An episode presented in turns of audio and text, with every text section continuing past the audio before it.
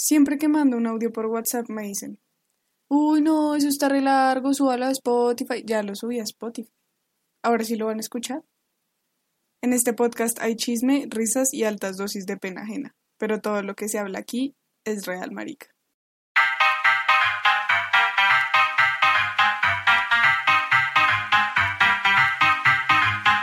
Hola amigos, bienvenidos una vez más a un episodio de Es Real Marica.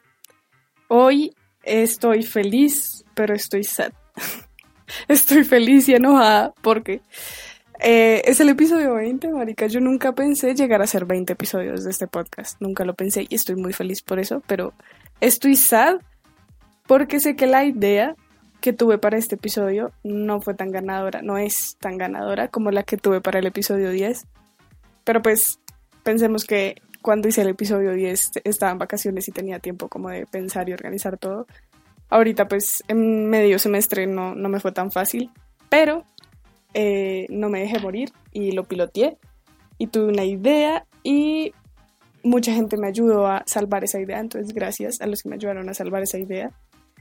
¿La idea cuál es? La idea es que el domingo pasado hice una dinámica en la que yo no les preguntaba cosas a ustedes, sino que ustedes me preguntaban cosas a mí, de cosas random, vergonzosas que me han pasado, eh, porque la idea es como, este episodio para mí es un agradecimiento a todas las personas que se tomaron el tiempo de humillarse acá conmigo, y ahora se los voy a devolver, uno por uno, contando las cosas, bueno, respondiendo a las cosas que me preguntaron, haciéndome, una, ah, haciéndome como una especie de self-roast.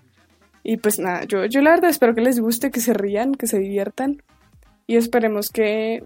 Ah, bueno, otro, otra cosita que decir antes de empezar. Es que pues después de este episodio me voy a dar un tiempo de una o dos semanas más o menos para seguir subiendo episodios porque me quiero organizar. Quiero organizar mi cabeza. Entonces, pues sí. No sé cuánto me va a demorar. Puede que sea una o dos semanas o puede que sea hasta el final del semestre. No lo sé. Esperemos que no, pero es una posibilidad. Porque realmente me gusta mucho este proyecto y no me gusta sentirlo como una obligación, como algo que hago a las malas. Entonces, pues sí, ese es como mi disclaimer. Ya habiendo hecho ese disclaimer, podemos empezar a hacer mi, mi, mi humillación. Bueno, la primera pregunta es... ¿Te gustó alguien en el pasado que ahora lo ves y es como, what the fuck? Sí, sí me pasó.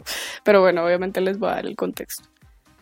O sea, no es como que yo lo vea y diga what the fuck por su físico o algo así, porque, pues, marica, no, uno no puede ser tan rata. O sea, si te metiste con alguien, te metiste y, y puede que ahora no te parezca tan atractivo, pero eso no es una razón para decir, ay, what the fuck. Eh, hay, hay que ser un poquito menos ratas. Pero lo veo y digo what the fuck es porque, marica, no éramos personas compatibles en ningún aspecto. O sea, su personalidad era, y pues supongo que es muy distinta a la mía. Esta persona yo la conocí en, en un viaje a Valle Upar. la, el mejor amigo de esta persona me ha dicho que escucha el podcast. Tengo miedo de que escuche este episodio, pero bueno, si lo escuchas, ¿cómo estás? Qué bueno tenerte por acá. Eh, bueno, entonces yo digo que nuestras personalidades eran muy diferentes. Primero porque él era costeño. Yo sé que dicen como, ay, Majo es costeña. Pana, o sea, yo no soy costeña. Pónganmelo un costeño y yo no soy costeña, pero bueno. Primero eso, o sea, como que culturalmente no pegaba mucho nada. Y no sé, o sea, la verdad yo era muy chiquita cuando hablé con esta persona, tenía como catorce años. Y todo el contexto fue, todo el contexto era muy raro, yo la verdad le paré bolas como porque sí, y él me cayó como porque sí, normal. Pero éramos personas muy diferentes y somos personas muy diferentes. Eh, y, y ahorita lo digo what the fuck porque creo que esa persona piensa muy diferente a mí en este punto de su vida, o sea. Yo recuerdo, o sea, yo todo bien con esa persona, o sea, yo me acuerdo de todo y me da risa, pero recuerdo que una vez me dijo algo muy, muy cancelable. Yo en el momento no le dije nada, primero porque en ese momento, pues, como que el tema del feminismo y esas cosas no estaba tan, tan popular como lo es ahorita. Y segundo, pues porque tenía catorce años, creo que no tenía tanto carácter y personalidad en ese momento para debatir un tema así. Pero recuerdo que yo le estaba diciendo por WhatsApp que yo no quería tener hijos. Y el man va muy fresco, o sea, después de yo decirle que no quería tener hijos, el man va muy, muy fresco y me dice como, para mí una mujer que vino al mundo y no tuvo hijos no sirvió para un culo.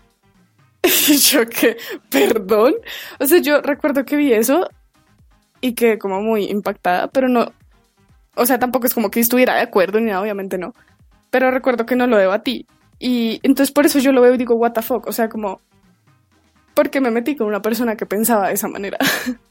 Y que hablaba de esa forma, y pues no es, no es que yo crea que, o bueno, no sé, si sigue pensando así, si sigue pensando así, pues lo que se le va a hacer, no me va a meter con eso, pero eh, el caso es que yo ahorita lo veo y digo como, yo más boba chiquita que no tenía personalidad, no tenía como, no era nada selectiva con las personas, entonces como que después de que me dijo eso, yo le dije como, ah, no, pues X, o sea, yo recuerdo que fui muy indiferente a ese comentario, y, y dejé que me siguiera cayendo hasta el final de las vacaciones.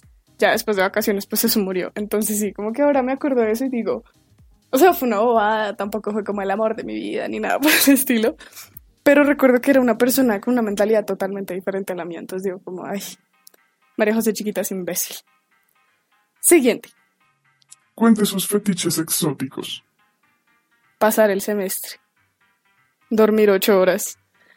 Eh, a ver, por favor, Daniel, Daniel, respétame. Siguiente pregunta. ¿Cuál ha sido la experiencia más incómoda con tus papás? Mm, no fue con mis papás, fue con mi papá. Y fue una vez. O sea, yo afortunadamente no he tenido momentos así muy incómodos con mis papás. O sea, como que me vean en algo comprometedor o algo por el estilo. No, afortunadamente. Pero sí recuerdo una vez que, ay, fue horrible. O sea, sentí mucho autocringe. Y fue culpa de Hans, de mi mejor amigo, porque...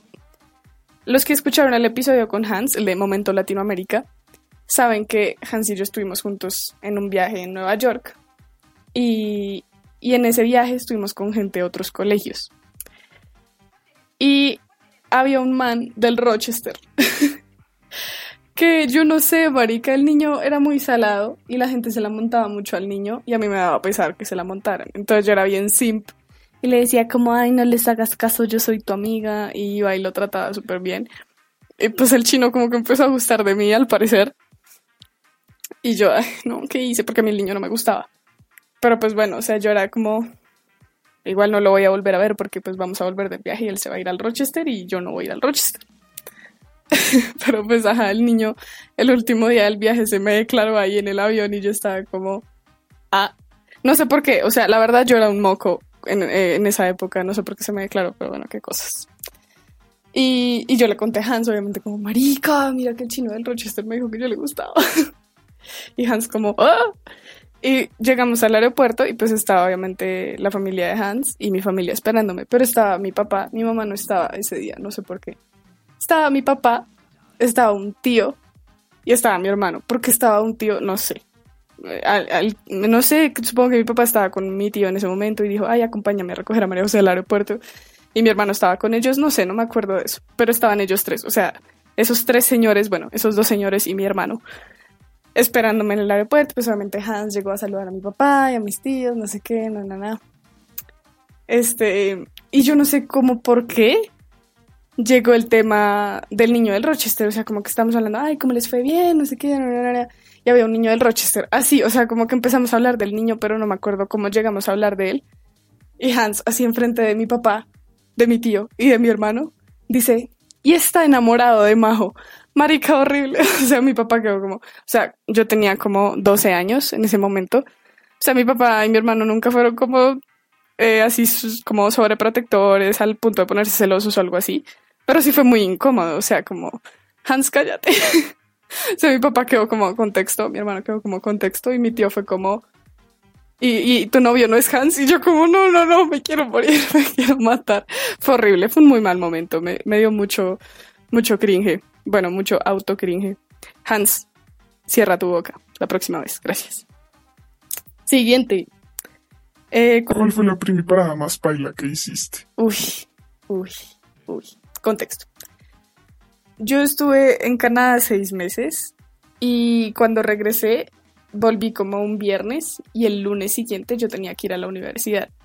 Y yo llegué, o sea, yo llegué después de la semana de inducción. Cuando hubo semana de inducción yo seguía en Canadá, entonces no, no tuve inducción, no sabía nada de mi universidad, fue horrible, no conocía a nadie.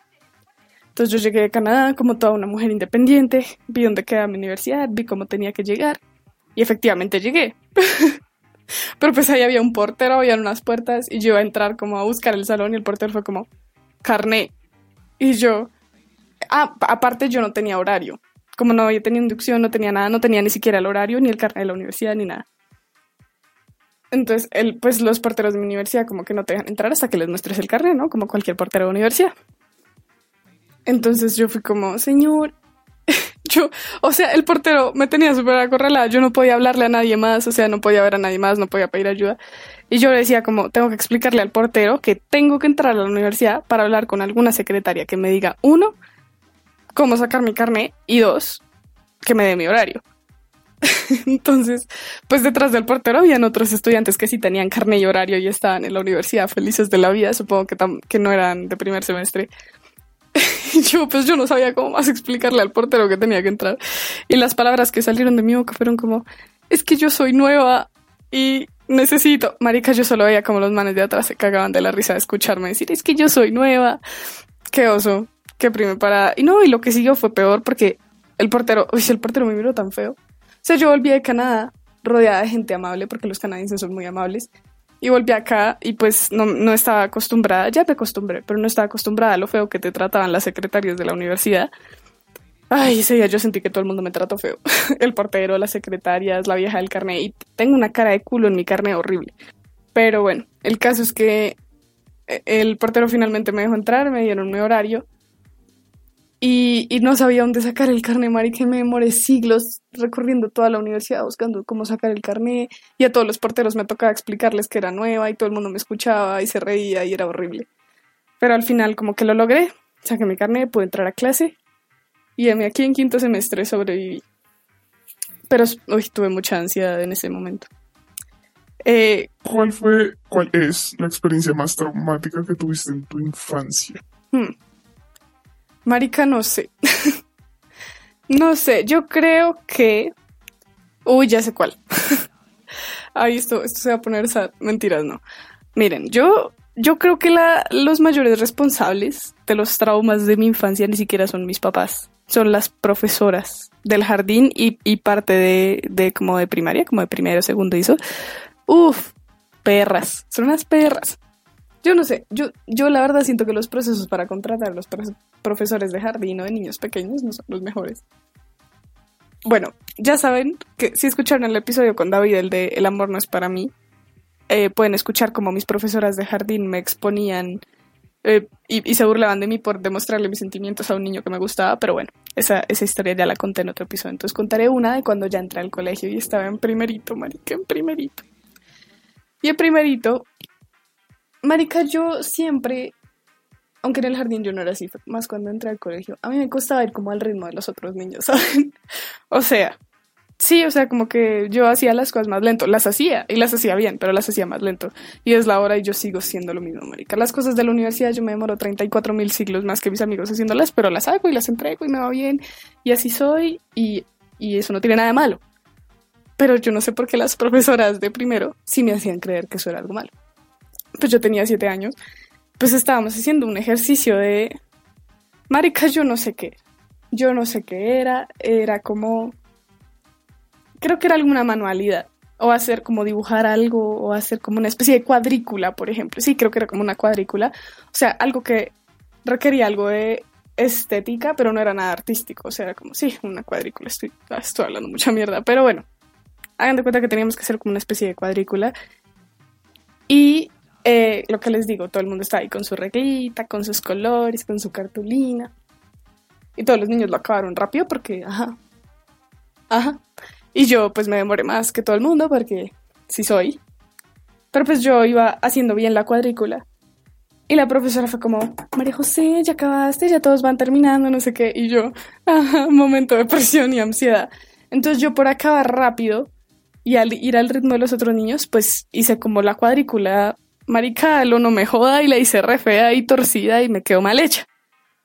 Y la profesora, atrás de que me afanó y me hizo sentir como un culo, cogió la cartulina y obviamente como se me había quedado feo, eh, la mostró así. Marica, siento que todos están escuchando este momento de mi vida como, Majo, ¿estás bien? Pero sí estoy bien. O sea, ahorita lo recuerdo y es como, pobrecita mi yo de siete años, pero ajá. La profesora cogió la cartulina y la mostró así enfrente de todo el salón. Como, ¿ustedes creen que este es un trabajo de primero? Porque los profesores siempre usan esas frases y hasta en la universidad es como, esto es un trabajo de quinto semestre. Y yo estaba como, señora, pero es que no alcancé y tenía miedo. Entonces, pues, obviamente cuando los niños chiquitos les dan cuerda, se ponen a juzgar, porque si, si ven que el adulto lo hace, creen que ellos también lo pueden hacer. Entonces, claro, como la profesora fue como, María José, esto está horrible, y rompió, o sea, rompió la hoja enfrente de todo el mundo de lo horrible que había quedado. Y obviamente los niños chiquitos eran como, ¡oh, María José, está horrible! Porque los niños chiquitos imitan el comportamiento de los adultos.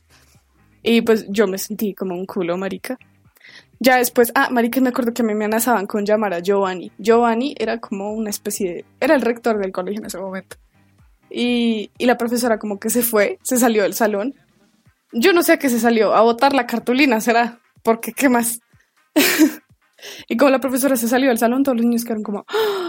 Va a llamar a Giovanni, le va a mostrar a Giovanni tu cuadrícula mal hecha. Y yo a los siete años como me odio. O sea, la verdad me sentí muy mal, pero pues nunca le mostré la cartulina a Giovanni porque obviamente Giovanni tenía más cosas, cosas más importantes que hacer. Pero sí, recuerdo a esas profesoras con mucho rencor porque eran unas perras. Pero estoy bien, amigos. Sigo haciendo las cosas más lento, pero ya no me hace sentir mal. A veces. Next. ¿Crees que llorar es importante para mantener la estabilidad emocional? ¿Por qué me están pidiendo consejos? La idea es humillarme, pero está bien. Eh, sí, obviamente, pana, porque si uno no, o sea, no, no soy psicóloga, pero es lo que habla todo el mundo y es que si uno no expresa sus emociones, como la tristeza y esas cosas, y no lloras, eso es reprimirlo. Y reprimir las cosas está mal porque entre más las reprimas, pueden expresarse más adelante, pero de una peor manera, o sea, pues como eh, llorar en un mal momento, llorar en el lugar en el que no debes llorar, o si es enojo, por ejemplo, lo que te estás guardando, pues puedes reaccionar súper mal y, y herir a alguien, entonces, pues claro, hay que llorar para mantener la estabilidad emocional. De hecho, hay una canción muy bonita que me recomendaron hace poco sobre, sobre eso, ya no me acuerdo cómo se llama, pero la voy a buscar. Se llama Lluvia para crecer, de Daniel Kien. Y esa canción es muy linda porque se habla de eso, de que uno necesita lluvia primero para sentirse mejor, para eh, crecer y, y pues obviamente para mantener tu estabilidad emocional. Entonces sí, lloren con confianza, panas. ¿Alguna vez te orinaste en los pantalones? Cuenta la historia. Ay, eso solo quiere decir que no escuchan los podcasts, pero bueno. O sea, yo una vez sí me oriné en un ascensor, pero esa historia la conté en el episodio de Amame Cague con Laura, pero contaré otra. Porque sí, me he orinado más de una vez en los pantalones. Una, esta fue chiquita, o sea, cuando lo, lo que hablábamos con Gaby en el episodio pasado, cuando eres chiquito es un poco más justificable, pero ajá, igual fue como horrible, porque yo estaba en la casa con mi hermana, mis papás no estaban, mi hermano tampoco, no sé dónde estaban, era de noche, y, y yo ya me había puesto la pijama y estaba lista para mimir, pero estaba como ahí hangueando con mi hermana en la sala, como parchando con la sister. Y pues, ajá, yo me acuerdo que yo le dije a mi hermana como, tengo que ir al baño.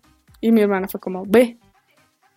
Y yo tenía, tenía mucho miedo de ir al baño sola en esa época. Yo no sé cuántos años tenía, tenía como seis años, cinco años, no sé, creo que tenía como seis.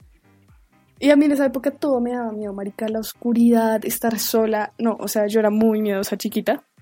Y entre esas era ir sola al baño, para mí era como, no, jueputa, y de noche era peor. El baño no quedaba a menos de tres metros de la sala, pero, marica, yo, pues del comedor donde estábamos, pero yo, yo tenía miedo de ir sola y, y estaba acostumbrada a que mi mamá me consentía el resto y me acompañaba y me esperaba en la puerta como, no te va a pasar nada, amiga, pero pues mi hermana no iba a hacer eso. Marica, y yo ahí sentada como aguantándome el chichi, pero tenía mucho miedo de ir al baño. Marica, y yo prefería orinarme enfrente de mi hermana como, upsi, a ir al baño, marica, del miedo que me daba. O sea, qué grave.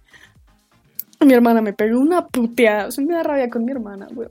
¿Por qué me puteas? Tenía miedo. Pero sí, mi hermana me puteó para hacerme pipí ahí, ahí como del miedo. Pero es que me daba miedo ir al baño, pobre yo. Entonces sí.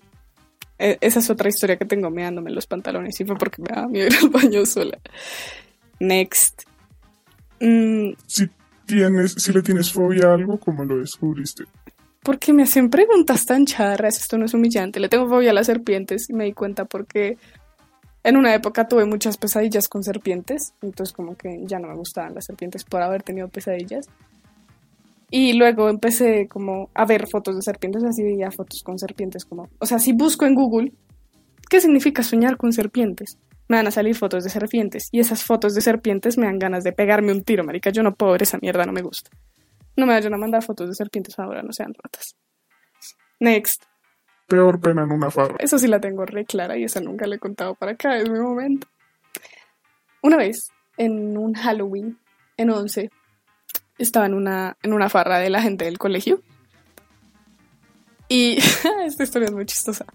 Y estábamos en una farra de gente del colegio, pero había gente de otros colegios. O sea, la fiesta era en la casa de un man de mi colegio, pero había gente de otros colegios.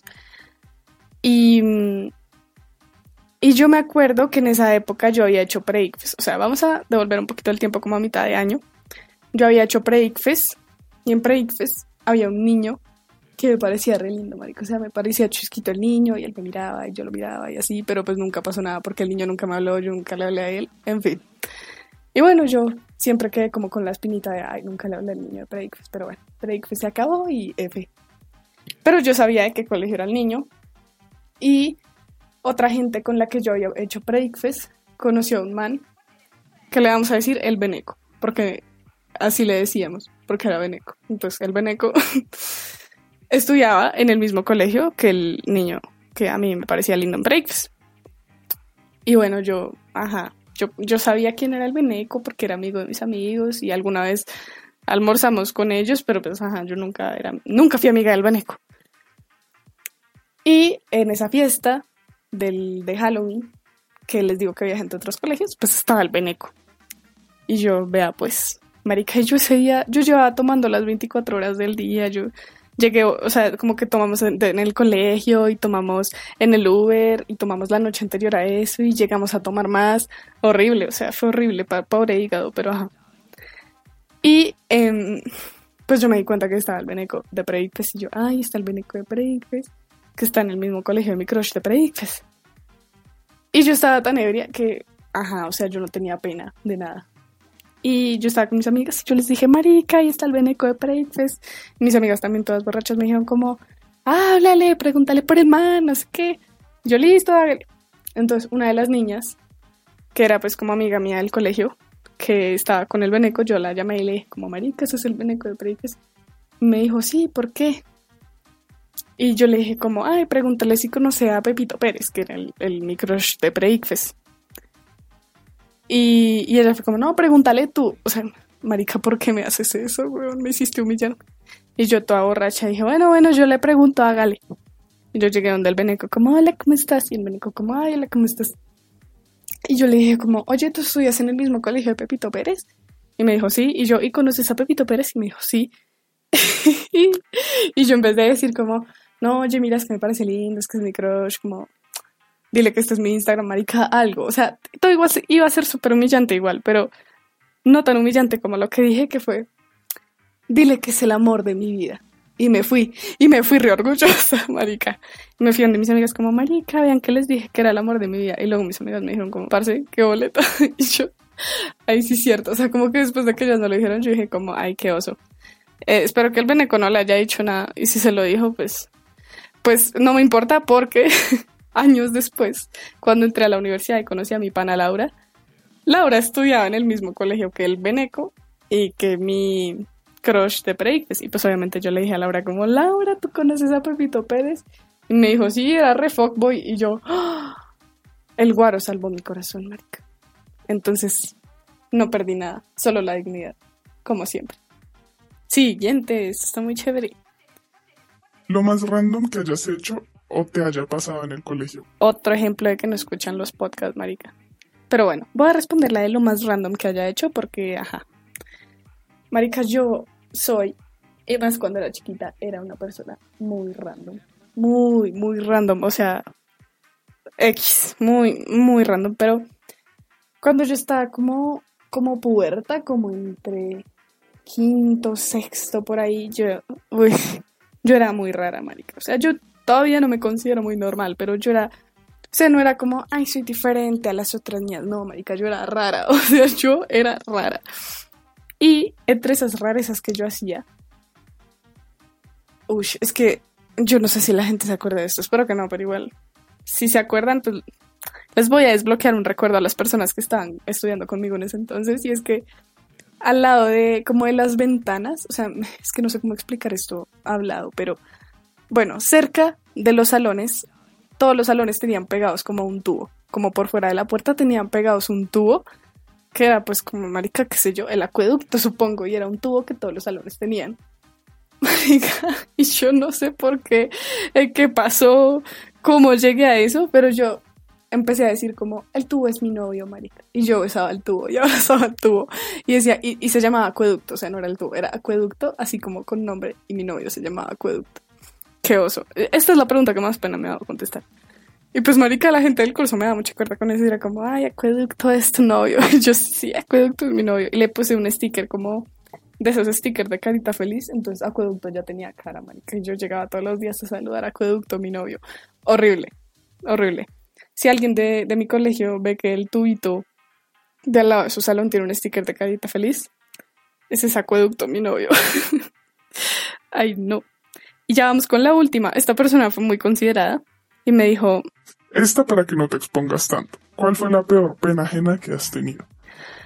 Ay, ya sé cuál. Fue en primer semestre en la universidad, en una clase que se llamaba Pensamiento Creativo. Y en esa clase nos pusieron una tarea bien rara, como de escribirle la carta o a alguien que se fue de tu vida, o a un ladrón, o a tu mamá, o a otra cosa, pero ya no me acuerdo. Pero había como opciones, como esas tres opciones, y otra que no me acuerdo cuál era, y tú escogías a quién escribirle la carta. Yo me acuerdo que yo se la escribí al ladrón, pero... una chica de la carrera se le escribió a alguien que se fue, que creo que no es como que se haya muerto, sino que creo que era como un ex o algo así. Y, y le escribió una carta así como despidiéndose, supongo, o pues sí, le escribió una carta, no me acuerdo qué decía la carta, la verdad. Entonces el profe, cuando llegamos a, al salón, nos dijo que cada uno tenía que pasar al frente y leer su carta. Bueno, todo el mundo pasó, y cuando la chica pasó, pues estaba leyendo esta carta de, de su ex. Eh, y pues fue un momento muy vulnerable, o sea, disclaimer, lo que me dio cringe no fue que la chica hiciera eso, de hecho me pareció muy valiente que lo hiciera y la admiro, la admiro, chica que leyó esa carta, te admiro, pero fue muy fuerte, o sea, siento que fue como un momento de, de catarsis que tuvo y la verdad la admiro mucho, pero bueno, ella se sentó al frente de todo el mundo, empezó a leer su carta y pues como que no la podía terminar de leer porque estaba llorando. Pues todos estábamos ahí como en silencio, como marica, tú puedes, termínala de leer, bichota. Y pues ella estaba ahí como llorando, como en su momento sad. Pero tuvo la desgracia de que en ese momento yo tenía otra compañera que es muy, muy extrovertida o pues muy abierta. Es una chica que de verdad como que no, no, no tiene pena de nada y, y de hecho yo creo que tiene las mejores intenciones con lo que hace. Pero a veces llega a dar pena ajena, o pues en ese momento a mí me dio pena ajena porque lo que hizo fue, ay no, no llores, no llores, y se paró a abrazarla, y yo, yo sabía que eso no era lo que había que hacer, o sea, de realmente yo considero que lo que había que hacer era guardar silencio y apoyarla para que ella leyera su carta y, y llorara y, y botara todo ese dolor que tenía y ya, pero esta chica como que al hacer eso le quitó mucha seriedad al momento, y, y se paró a abrazarla y a hacer como... Y, y a consentirla y, y, y no la conocía porque estábamos en primer semestre, entonces para mí eso fue como no, pena ajena al máximo, marica, mucha pena ajena. Este, pero bueno, yo supongo que ya tenía la mejor intención cuando hizo eso, aunque pues no, no fue el resultado porque creo que incomodó a la chica que estaba leyendo la carta. Y chica que estuvo leyendo la carta, espero que ya te sientas mucho mejor y que te haya servido hacer ese ejercicio. Y que me parece muy valiente lo que hiciste en ese primer semestre, en ese trabajo. Y amigos, terminamos. Terminó el roast, pues no me hicieron unas preguntas, entonces pues ajá, no me juzguen. Yo no decidía qué tan largo iba a ser este episodio, ustedes lo decidían. Pero bueno, igual, muchas gracias a los que me hicieron preguntas, a los que no dejaron morir como esta idea. Espero que con todo y lo eh, de afán que saqué la idea, igual se hayan divertido con mis tragedias. Eh... Y pues agradecerle a todos los que participaron en el podcast, a todos los que escucharon los episodios, a todos los que me escriben y me dicen como, jaja, la historia de Talito estuvo muy chistosa. eso a mí me llega al corazón y me motiva a seguir sacando más episodios. Entonces, muchas gracias a todos los que están siempre, pe- los que están siempre pendientes de, de Es Real Marica. Y nada, pues espero pronto organizar mi cabeza y sacar mejores episodios. Yo sé que lo vamos a lograr. Y no siendo más, espero que tengan un lindo sábado y chaito. Pana, muchas gracias por escucharme hoy. Si estás interesado en participar algún día en este podcast, me puedes encontrar en Instagram como arroba esrealmarica, pues yo ya publico cuál es la temática de la semana, y si crees que tienes una historia lo suficientemente buena para contarla acá, no dudes en escribirme por D M o a mi correo esrealmarica arroba gmail punto com. Si por el contrario no te gusta exponerte tanto, pero tienes anécdotas divertidas para compartir, en Instagram tengo una dinámica todos los domingos en la que puedes participar de una forma más breve y anónima. Espero que hayas disfrutado de este podcast que, aunque no es perfecto, es real, marica.